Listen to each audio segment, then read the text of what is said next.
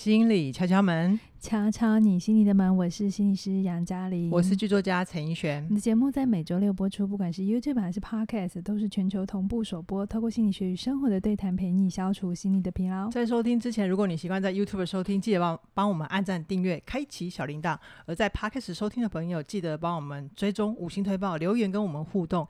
你把我们的连结分享出去，让更多人认识我们、听见我们，就是对我们最好的鼓励哦。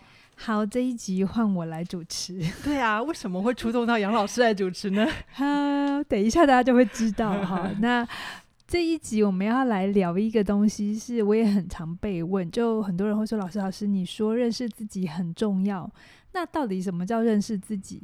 我要什么样做才叫做认识自己？”好，那今天这一集呢，我想如果你是。老敲粉，你是长期听众的话呢，你一定有听到最近有一集，怡璇呢录着录着他就笑场了，而且他笑到无法控制。嗯，嗯 好，然后那一集是对一百七十五集，怎么处理好人际关系又能做自己？听说那一集有两种反应哦，嗯，一种就是跟着你一起笑，对，不知道为什么就越来越开心，有，有被我的笑声感染的朋友。对，那另外一集就是另外一种。另外，另外一种就是，你到底在笑什么？你这样子真的很没有同理心哎。对啊，哦，对。那我们今天叫他来好好的澄清一下，一轩他到底在笑什么？对啊，我看那些就是觉得不舒服的朋友们也觉得有点心里面有点委屈啦。因为我想要先澄清的就是，我那一集一百七十五集主要讲的是，呃，有我小时候幼稚园的时候有一个小朋友他的手被夹到。嗯，然后我那时候就开始爆笑，嗯，可是其实爆笑我不是笑小朋友被夹到那件事情，那不是我的本意，嗯，那我也只是在录的那个当下很意外，因为我本来在写这个脚本的时候，它只有一行字，对，我们那时候是你要透过说那一个事件，你被指派。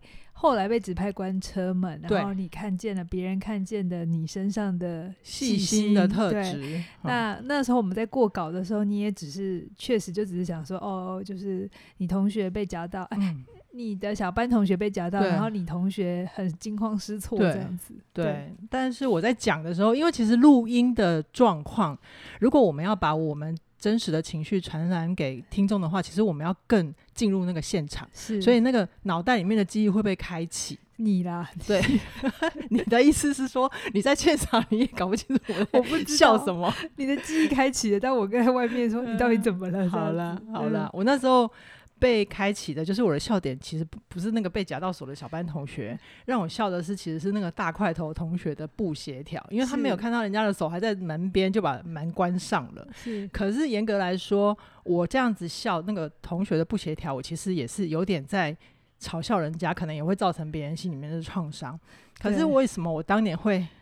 你当年没有笑啦？我当年对我当年没有笑，可是为什么我会这么没有？同情心，或者是我到底内在发生了什么事？是我们今天就是来聊一聊，过了四十年后，陈一璇小朋友到底发生什么事？为什么在录那一集的时候，他忽然间失控笑场到收不回来？这样？对，就是我，我那那时候是六岁发生的事嘛。那我现在四十六岁，如果我用我现在浅薄的对心理学的理解的角度，我来看我自己。好像自己经历经历了一场四十年的内在转化或者是升华。OK，然后其实六岁的现场是小朋友尖叫，就是被夹到的那个小朋友尖叫，然后哭泣，然后他哭，其实小朋友的哭会传染，所以车上就也有人说：“哦，好可怕，他怎么了？他一直哭。”我又点到你了，然后那个犯做错事的大块头同学，他其实是块头很大，对不对？但是他整个脸是白的。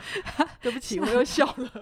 他齐孙顺就啊，就是他笑。齐孙顺啊，对对对对，笑到脸色发青，一个脸对一个脸都是就是青白色这样子。嗯，然后大人就惊慌失措，园长就大叫说：“哇，某某老师啊，快点过来！”然后就叫那个厨房阿姨拿冰块，要先冰敷。是是，对。然后我那个整个当下的情绪，我其实是惊吓，然后加上压力，就一直觉得是一个很悲剧的现场。所以你那个时候也是被那个小班同学哭的反应，应该也吓到了，对不对？嗯，你也不知道发生什么事。对，我其实是转过头之后，我才发现那个妹妹她就在门边蹲下去，抱着她的手。嗯，对，嗯，对，然后就有人说你夹到他了啦，就是你知道小朋友的现场，大家就是都个性都很鲜明。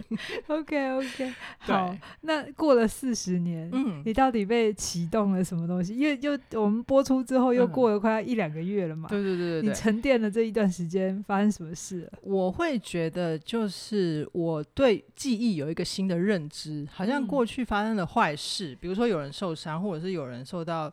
一些很大的伤痛，对我当年来讲，真的也是很可怕。是是，然后我有发现一个自己的东西，就是可能我现在的感受有点像是经历经历了一个历程，然后我也在那个一百七十五集的当下释放之后，我觉得可能我当年的有一些没有被处理，或者是我们没有被安抚的伤痛，现在有一点点释放。你是说，你透过讲那一段故事，其实你某种程度在聊四四十年以前的伤，是吗？对，我觉得我对我来讲有这种感觉。哦，那你聊那个伤，你用的方法是笑，你你你的发现是什么？我的发现是我很意外，就是因为我本来的重点是要讲细心嘛，嗯嗯，就是有点 歪到那个大块头同学身上，嗯，然后我就是发现，可能当时当年那个有一块情绪没有处理，哦。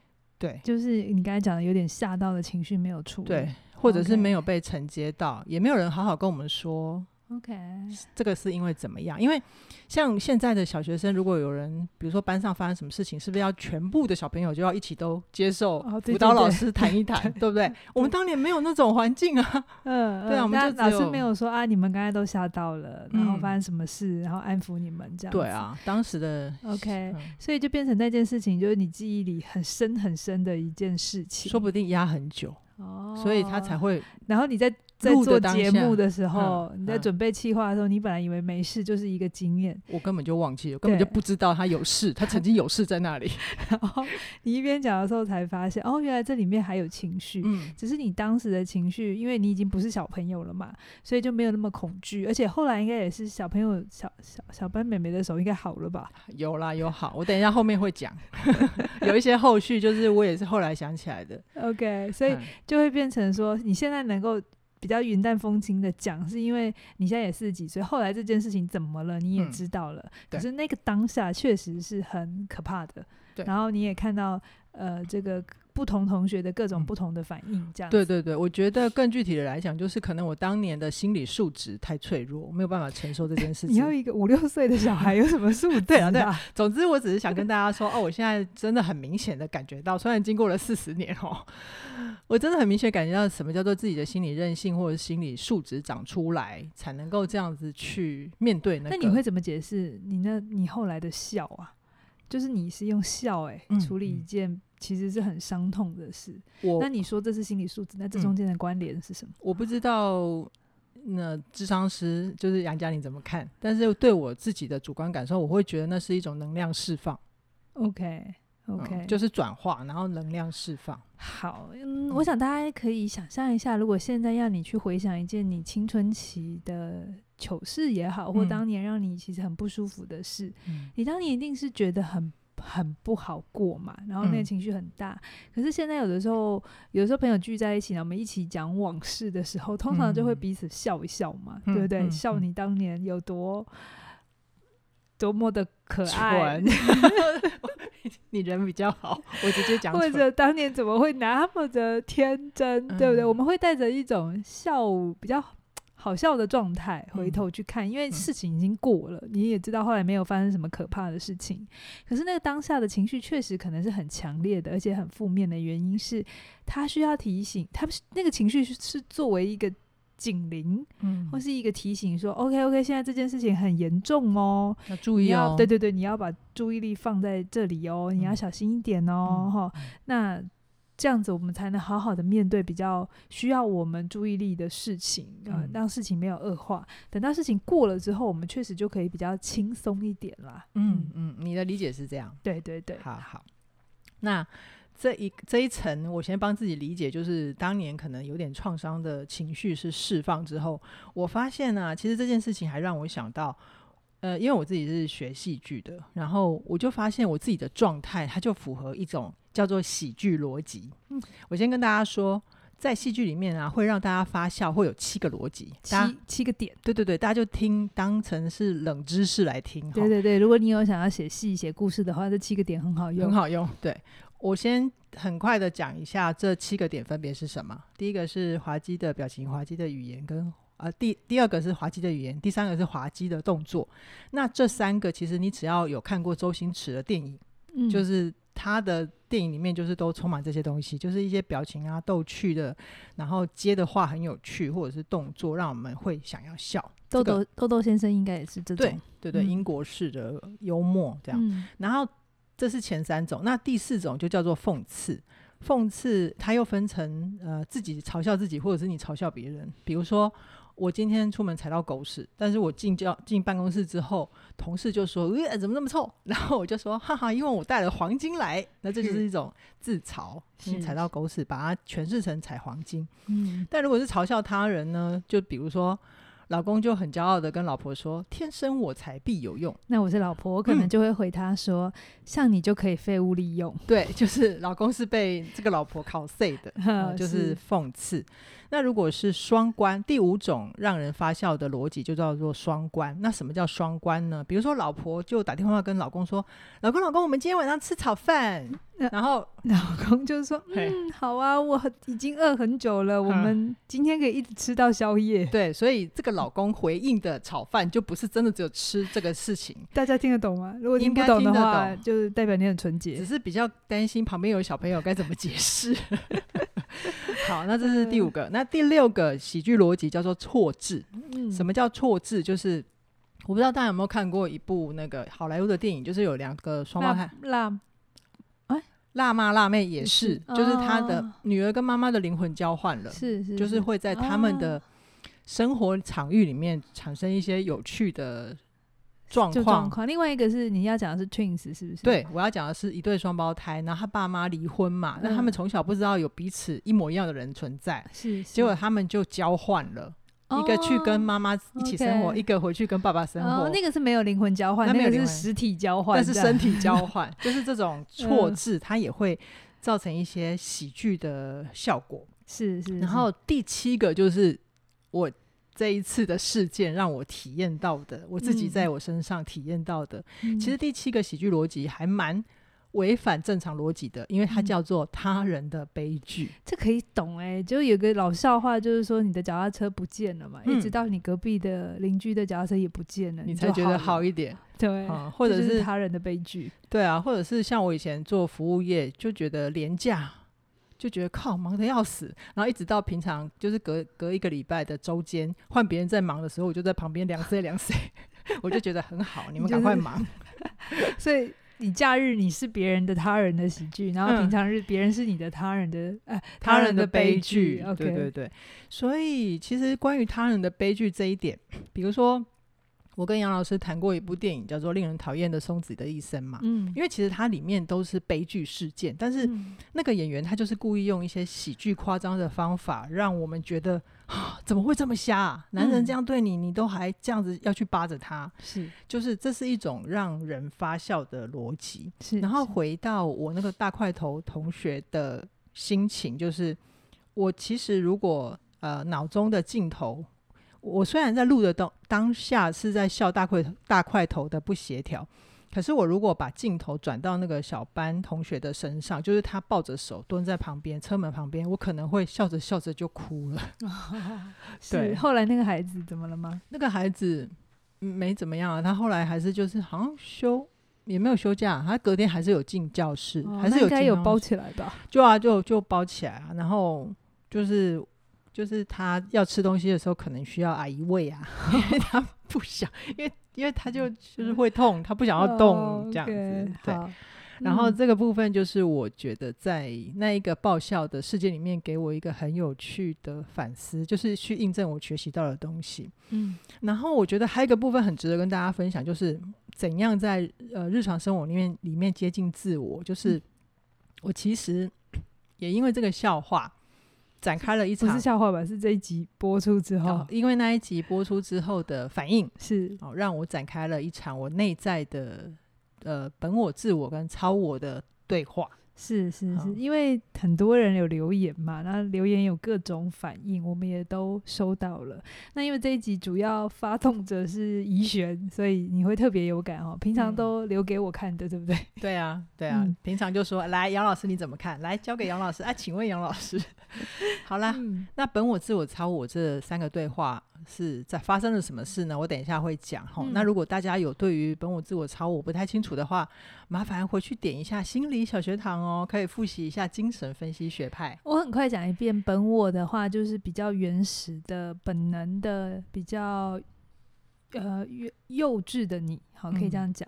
那自我的话，就是有发展一段时间，它比较是协调本我跟超我，它比较有一些意识的状态。哈，那超我的话，就比较是道德性的我，就是比较呃，会要求自己做得更好，然后更符合标准的那样的状态。嗯，好，那我现在就来说，我这个内在心里面或者是脑袋里面那三个我到底是怎么对话的哦。哈。嗯首先呢，怡璇的本我就就会直接有一个声音出来说：“啊，我就忍不住嘛，啊，不然你想问我怎样？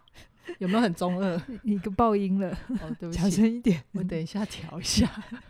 嗯，呃，就这这就是本我的台词，或者是，是或者是对白哈。嗯，然后后来自我的呃自我的怡璇就是比较呃可以调和本能冲动跟社会性的自我，我就会说。还好吧，我很努力在控制哎、欸，而且我都很努力马上拉回来哎、欸，嗯、哦、啊，而且我也不知道我自己会这样啊，嗯，好、哦，这就是比较自我的那个我的声音，试着解释，嗯，试着帮自己说我怎么了，嗯、然后我很在乎外在的评价嘛，嗯，嗯，然后那个超我的我，他就会呃有点算是批判我自己吧，他就说拜托陈奕璇。你嘲笑别人就是事实啊！你不要再给自己找理由了啊！有自责，比较严格，有没有？Okay, 因为他是比较高道德标准的，嗯，比较有自责的感觉。然后本我就比较随便这样子，就是你管我这样子。对啊，对啊。嗯、OK，OK。啊 okay, okay 然后我觉得这三个我在我的心里面，他们就是就是叽叽呱呱的讲话之后，很像我自己自己长了生出两个闺蜜这样子，三个吧。啊，我自己也是一个我啊！我再生出三个，我不就四个？那第四个要讲什么？这个剧本我不会写啊，你写。好，反正你脑中有三个你，对不对？可以啦，对啊。嗯、然后我就觉得，嗯，好，我觉得这一集来做成节目好了，就是跟大家讲说我怎么整理我那个我，然后我也想要找一个机会跟就是听了不舒服的听众朋友们道歉。我并不是觉得那个夹道所的小女生怎样，或者是被大块头同学的。呃，有点伤害到的事情是不值得同情，或者是不值得同理的。那我也只是很诚实的面对我自己，跟你们分享这个历程。嗯，那希望对你们，就是对于认识自我的这个入口是有帮助的。所以你整合完了之后，你帮自己找到的。目前的一个解释就是，你承认对你确实失控了，对，好，然后很明显啊，大家都听得出来。然后你也就是整理了，就是 OK，那里面有情绪，嗯，就是你自己没有发现的，在录音之前，对，OK，然后嗯。超我的部分你就道歉，那本我的部分你就了解这是怎么了。嗯、那自我的话就是，你就特别还做了一集来告诉大家，我们要怎么认识自己，嗯、生活里的每件小事都可以认识自己，是吗？哎、欸，杨老师，我问你哦，我这样子自己做了一集节目，有点 假公济私哈，我这样算是接纳自我吗？呃，我觉得就是你在认识自己啊，你在因为生活里的一些事情里反思，然后。持续的去了解怎么了，然后别人怎么了，别人为什么会这样，那、嗯、我为什么要这样，然后这中间怎么了？嗯、我觉得它就是很好的过程啊，很好的过程，还不到自我接纳。呃、我我我没有想说要呃到或不到，因为你好像感觉好像做这件事就是有跟没有，不是，它应该就是一个 过程。我，我需要你给我印证一下嘛？就自我接纳，它并不是有做到跟没有做到，然后好像有吃饭跟没吃饭这样子，不是。哦自我接纳就是一整个历程，你都在做一个探索自己、哦、了解自己，然后你就试着看靠近整理，对对对，你你也是在接纳自己，可是并不是说、嗯、哦，你做完了，好来我们就接纳好了，然后好收起来，然后放到衣柜里这样，不是啊。所以你你要说是跟不是，我不会这样回答，我会说、哦、很好啊，你就是在做。一个探索自己，嗯、然后愿意整理，你多认识了自己，将来你在面对同样或别人有的同样的状况的时候，你就会比较多的理解跟宽容。那你说这样算不算接纳？是啊，好，我就是要你这句话。可是我不想要，就是哦，好像要跟你一样做这些事才叫接纳，然后别人一样的方法。好，明白。嗯，好，那讲到这边，我帮我自己做总结。然后你刚刚被我问的很烦，是不是？我有听得出来哦，就有一种你为什么一定要非黑即白嘞？好啦，对不起，我道歉，我道歉。好，最后呢，我觉得有一个总结，呃，跟大家分享，就是我想道谢的部分，就是嗯，包容我的听众们，就是觉得我笑到失控，也还继续支持，继续听下去，然后愿意肯定我，觉得我的笑声有让他们那一天开心了一点，然后或者是陪伴他们跑了一场很棒的路跑、长跑，或者骑了一趟脚踏车。这些我都收到了，我谢谢大家对我的包容。嗯、然后道歉的部分，就是我刚刚有一直在讲的，就是有不舒服的听众，那不是我的本意，就是嘲笑或者是就是不去同理别人，那不是我的本意。那我想从今天一整集都在讲我那个历程发生了什么事，嗯、哦，那我也就是跟大家分享我的过程。然后最后我还有一个小小的心得，就是我想要道爱，嗯嗯，我要跟我。当时六岁在场的同学们致意，虽然应该没有人记得我了，或者是 你哪一天有同学说陈奕迅，我就是你的国小同哎、欸、幼稚园同学，那我会考他幼稚园地址在哪里。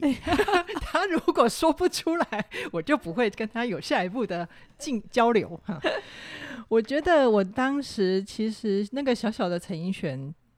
我当年真的就已经很有圣母情节，呃，怎么了？因为我都会远远的去，我只要下课时间就会去小班看那个被夹到手的小女生，真的、啊？对，我就因为他就一直都坐在那个，你那时候中班，我那时候大班，我那时候大班，嗯、哦，对我一开始就是我会想要去关心他，可是我那时候不知道为什么我要每一节下课就去看他，你六岁就要，我就，就这个习惯了，我就会觉得舍不得。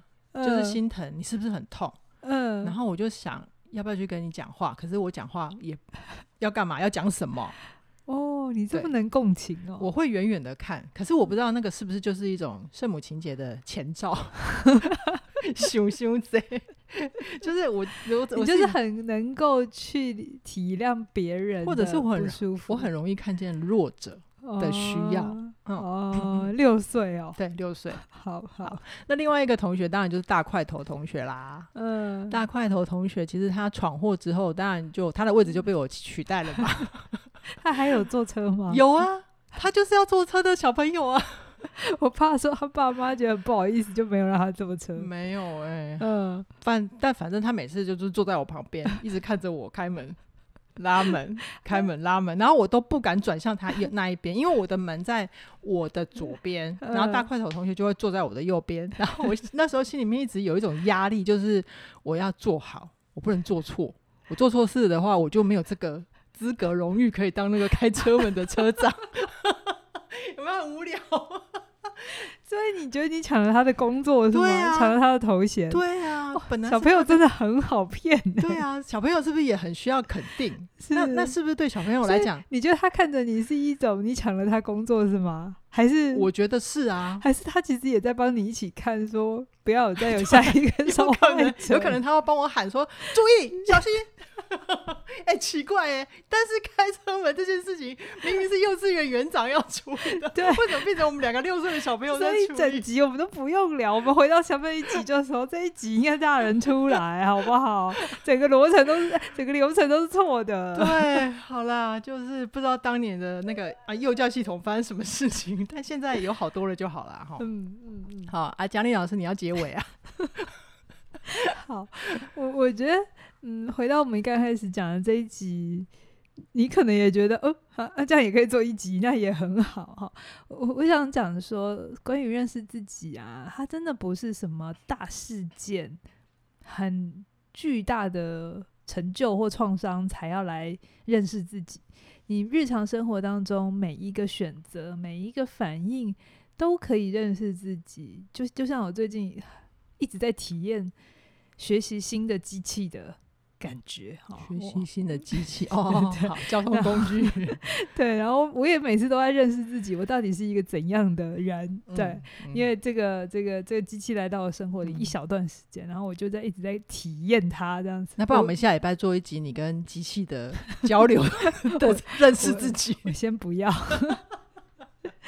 对，所以我我想要用怡璇这个小小的例子，他也很坦诚啦。我觉得怡璇很可爱，我想大家很那么会会这么喜欢敲门，就是喜欢怡璇，就很很真实，嗯，对。然后他很多很小的事情，他有各种想法，然后就很多人会有一种哇，我跟怡璇好像哦，嗯、哦，原来不会只有我一个人这样啊。嗯、对啊，对就是问一些白痴的问题也没关系啦。对，那所以是这样的话。我想说，就用这样的一集来让大家知道，从很小的事情里想一想，你内心有哪些声音？有没有三个小我这边跑来跑去啊？本我、自我、超我，嗯、还是小天使、小恶魔？嗯、还是你会有一些呃状态啊？然后去靠近他们，靠近完了之后，医轩也很好，他就做了个整理。那我现在打算怎么想？嗯，我现在打算做些什么？像他就决定，好，那我们来做一集，呃，该澄清的澄清，然后该觉得不好意思的不好意思，嗯、对。对，而且这样也蛮好的，他就顺便把一个工作做完了。你干嘛戳破我这一层啊？我这样也是很认真在气话，好不好？顺便假公济私一下，谢谢。就是很聪明，所以可以感觉出来他真的修通过这一件事情，啊、是是能够把这件事情变成一个。赋予意义跟价值的事情，这样、嗯、真的好。那今天节目先到这边，我们最后来工商服务一下。我们最近呢有一个哦，我这期待已久的课程，就是以白老师的《我们再爱一次》这门课，是全台第一位有伴侣伴侣智商师或伴侣治疗师哈，就是专门处理。伴侣哈，可能是已婚的或未婚的都可以，但只要是两个人在一些关系里的摩擦也好，或相处也好，对啊，这门课呢都可以帮助你去看见你们到底在吵什么。然后为什么这些吵架，有些人一直吵一直吵都吵不出个结果？嗯，同志伴侣也适用哦。啊，对对对，那如果你们想要吵个有个结果，哈、嗯，不管哪一种结果，哈、嗯，要怎么样让那个对话是更有意义的，或是更可以了解彼此的，哈，我想这一门课都会给你很多很多的步骤，是，然后也让你更懂关系到底是什么，哈。他这门课我真心我在企划当初一起在做这门课的这个 规划的时候，就是最。最关键的地点地方就是，以往我们在谈关系，都会比较是单一视角，嗯，哦，可能从女方或从男方，或者反正就单一一个角度。是，嗯，那这样没有错，只是他回不到关系里，哈，有些人就会觉得很挫折，那都只有我改，对方嘞，嗯，哈，这里面就有很多的情绪是需要被听懂的，嗯，嗯，所以在这一个课程里，以白真的真的，我真心觉得他很适合拿戏剧奖。因为他在戏里头有非常多的角色扮演，然后、嗯、对，在在课里头啊，在课里面有很多的角色扮演，嗯、所以非常鼓励你现在就加入，现在加入有最早鸟的优惠一九九九，好，直到八月二十四的晚上九点，好、嗯，对，那在相关的课程连接都会在影片说明栏里就有，那大家就是一。一按到那个链接之后，就立刻加入，一定是最划算的。是，好，今天先跟大家聊到这边，期待下星期空中再会喽，拜拜。拜拜。